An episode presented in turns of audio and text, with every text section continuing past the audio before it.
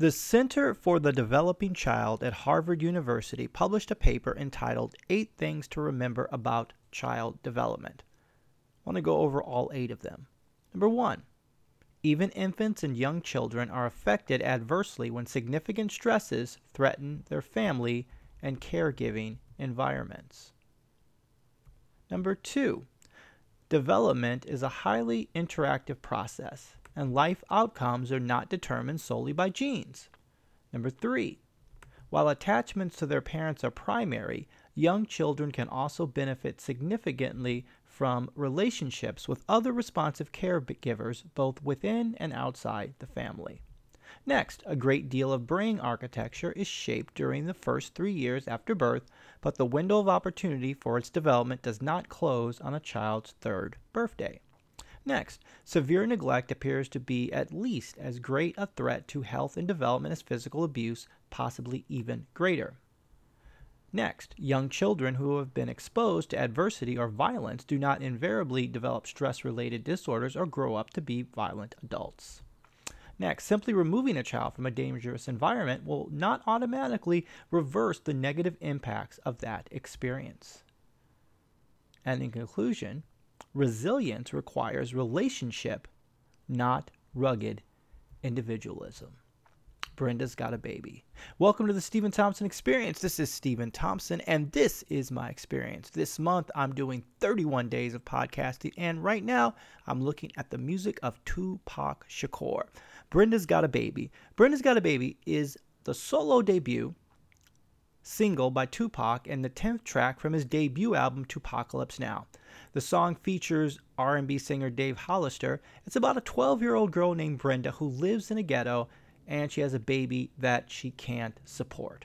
The song talks about the issue of teenage pregnancy and its effect on young mothers and their families. This is a song that, like many Tupac songs, talks about the plight of individuals who are impoverished. And Tupac uses Brenda as an example to represent young mothers in general. And he talks about and criticizes just the lack of support from the baby's father, the government, and society in general. In fact, he wrote this song. It was inspired by a article that was in the New York Times in 1991 about a 12-year-old girl who became pregnant and threw her baby in a trash compactor. And here's a little bit of that article from 1991. A newborn baby was rescued from a trash compactor in Brooklyn's neighborhood yesterday morning when two maintenance men heard a baby's cries just as they were about to start the crushing machine's motors, the police said. Detectives said that the mother was a 12 year old girl who admitted that she had thrown the baby down a trash chute shortly after giving birth in her apartment in the building. The 12 year old, whose name was not released, had not been charged with a crime last night. The maintenance workers heard the baby's cries at 9:45 a.m. and called the police. A patrol sergeant said he crawled through the compactor's small metal doors and shined a flashlight onto the mound of garbage that was about to be squeezed between the machine's walls. His feet were sticking out from under some newspaper, the sergeant said. There was the baby lying on top of the garbage. He wasn't making a peep when I got there. If the machine had started, the kid was history. The sergeant wrapped the infant in his shirt and handed him to an ambulance crew. The child, with his umbilical cord still attached, was taken to Brookdale Hospital, where he was treated for hypothermia, police said. Now, this was in 1991 when this article was written. So that child today is in their late 20s if the child grew up uh, healthy. So it would be in his late 20s the mother would have was 12 years old at the time, and that mom would be almost 40 years old.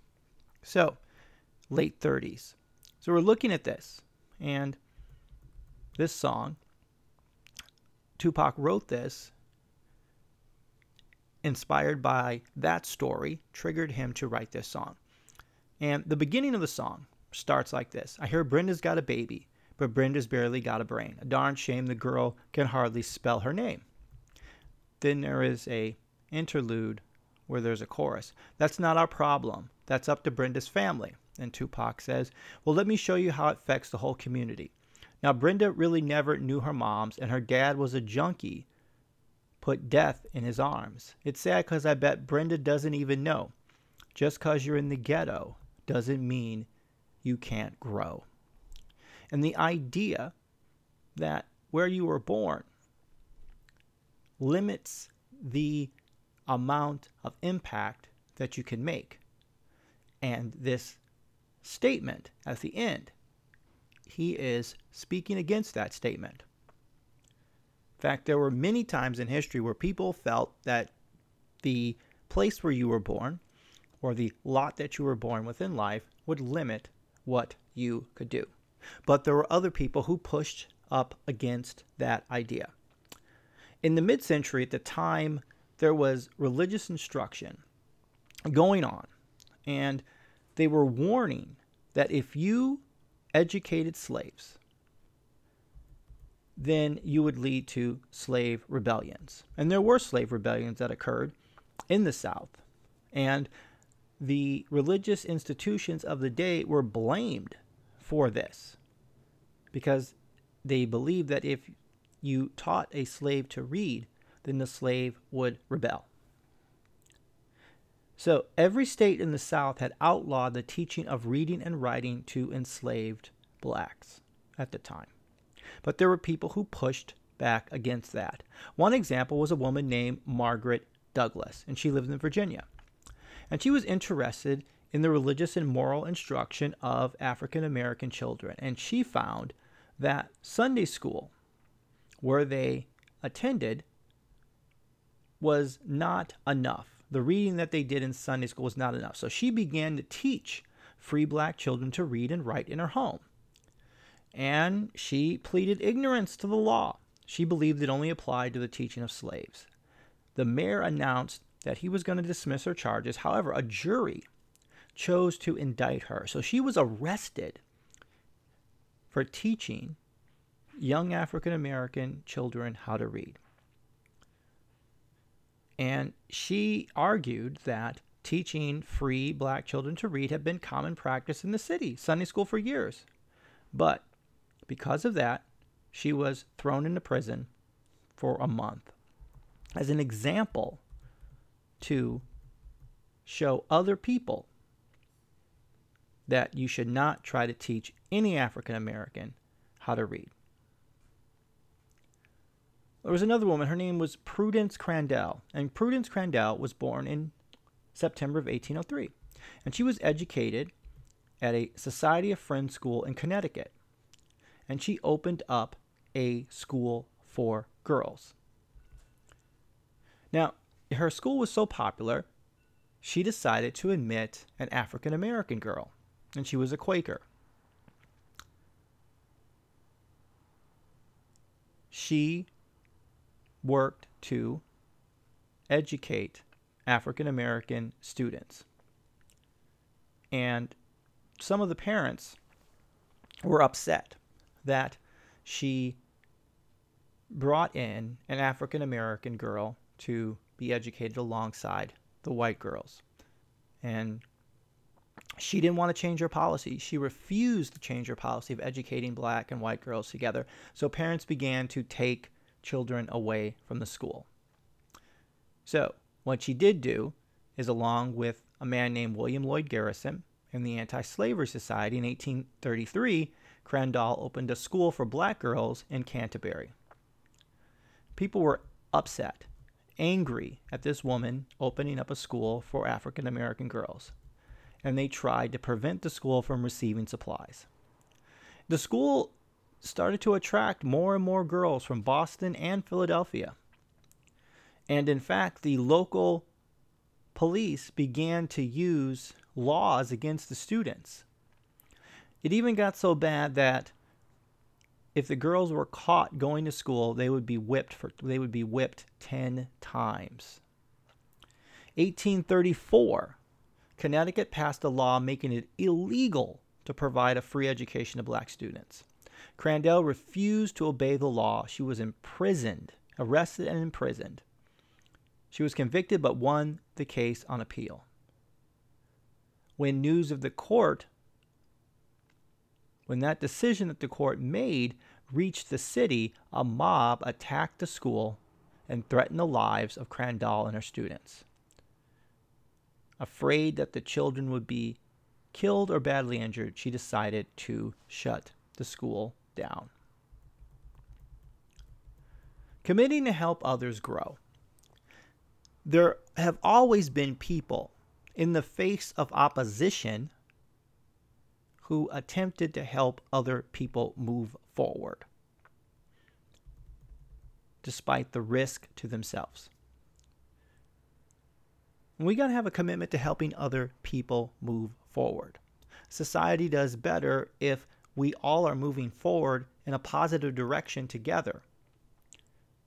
And leaving people behind comes at a cost. I think to our economy, but even more so to our own morality. Song goes on and says, Now Brenda's got to make her own way.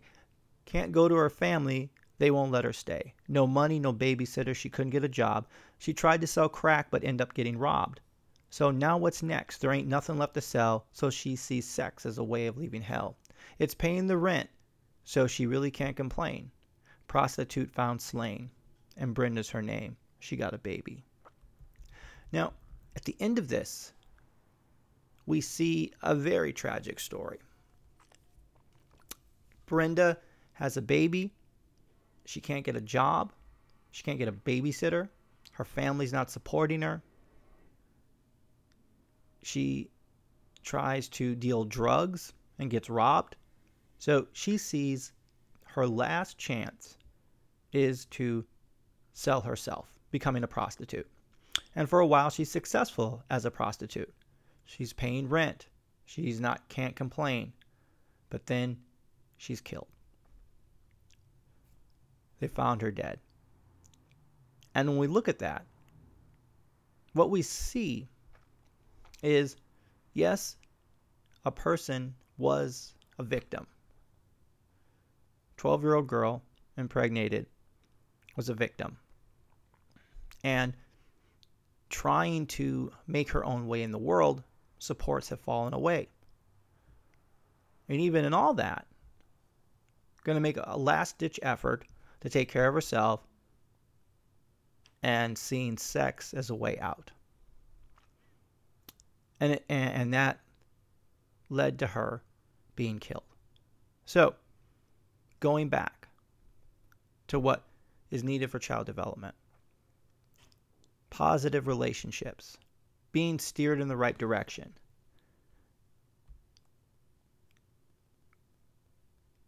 Not just thinking that somebody could simply be removed from a dangerous environment. Still, there's the trauma of the situation that you're in. But then, this last item that was listed in the Harvard study. Resilience requires relationships, not rugged individualism. I know it's popular for all of us to think that we are, are self made and we could all do it on our own. But a 12 year old, most of us, need to have support. Let me read you what the study says. Resilience requires relationship, not rugged individualism. And this is from the Harvard Center for the Developing Child. Number eight in the study.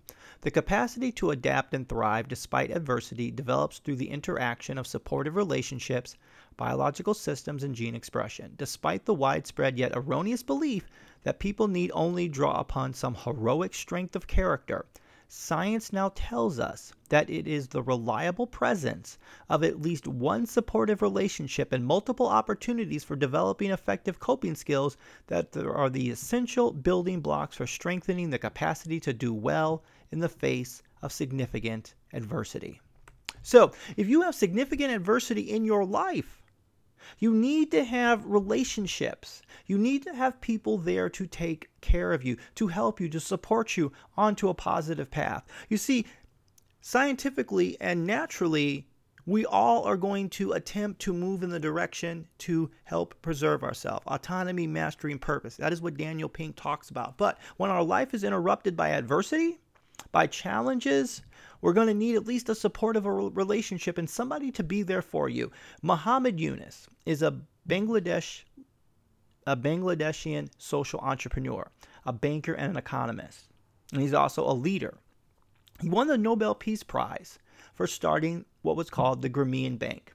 And the Grameen Bank has this idea of helping people to get into situations where they can support themselves, but they need resources in order to start a business. So he came up with this concept of microcredit and microfinancing and microloans.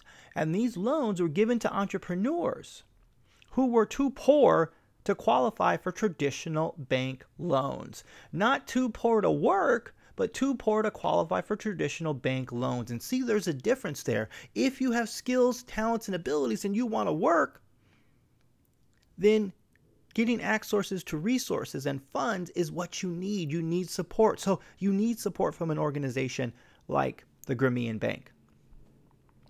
The world can be a better place if we carve out a bit of our time and devote it towards the service of others. And what does that look like for you? Well, for me, I try to give financial support to my local faith community. I support a scholarship fund in El Salvador. And I, I give back to an organization that works with families who are homeless.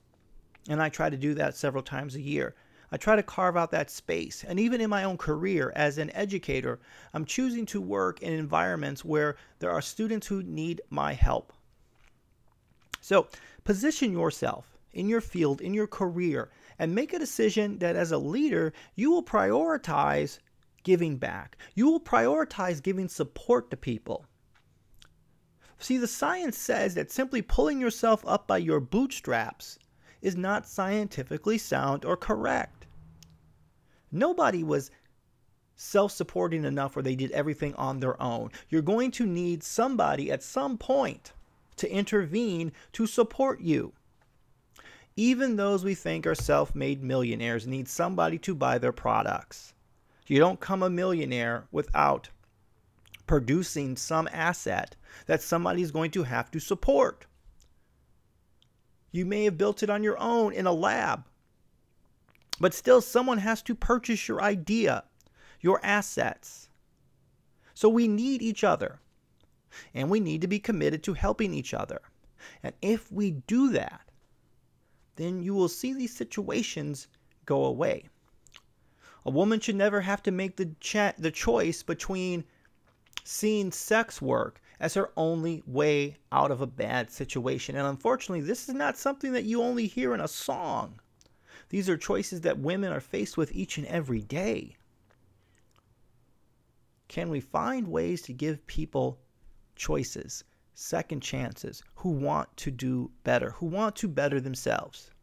Sometimes it could be as simple as lessening the paperwork requirements, allowing somebody to just work, produce a project, and then hire them, train them, develop them, give them a shot, if somebody wants to work, let them work. And I do believe that there are many people out there who want to work, who want to do their best. But for some reason, life has beaten them down so bad that they can't see their way forward. And if you can't see your way forward after much adversity in your life, you need somebody. Somebody has to stand in the gap and say, hey, I'm going to help pull you up. And we will be better if we choose that. We can't simply say somebody is lazy, somebody's irresponsible. How can we move forward as a society if some of us don't turn back and help someone out? I'm not talking about financially supporting somebody. I'm talking about giving somebody a way to move forward. What do people always say? Teach a person how to fish? Well, if you believe in teaching a person how to fish, then you need to get with a person and teach them how to fish.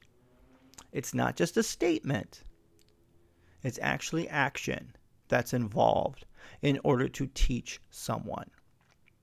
So, are you about the statement business? Are you about the quote business? Or are you about the teaching business? If you're about the teaching business, then you will make an attempt in your leadership and in your day to day to bring someone forward and give back. Because I'm pretty sure that someone did it for you at some point in your career, and you need to remember those who those people are, and if you can, thank them. But nobody got here on their own. Thank you for listening to the Steven Thompson Experience. What I want you to do right now is I want you to look up at the sky and I want you to say you're thankful. I want you to put your feet on the ground and feel underneath you. Know that you're in a space right now and you are a blessed individual.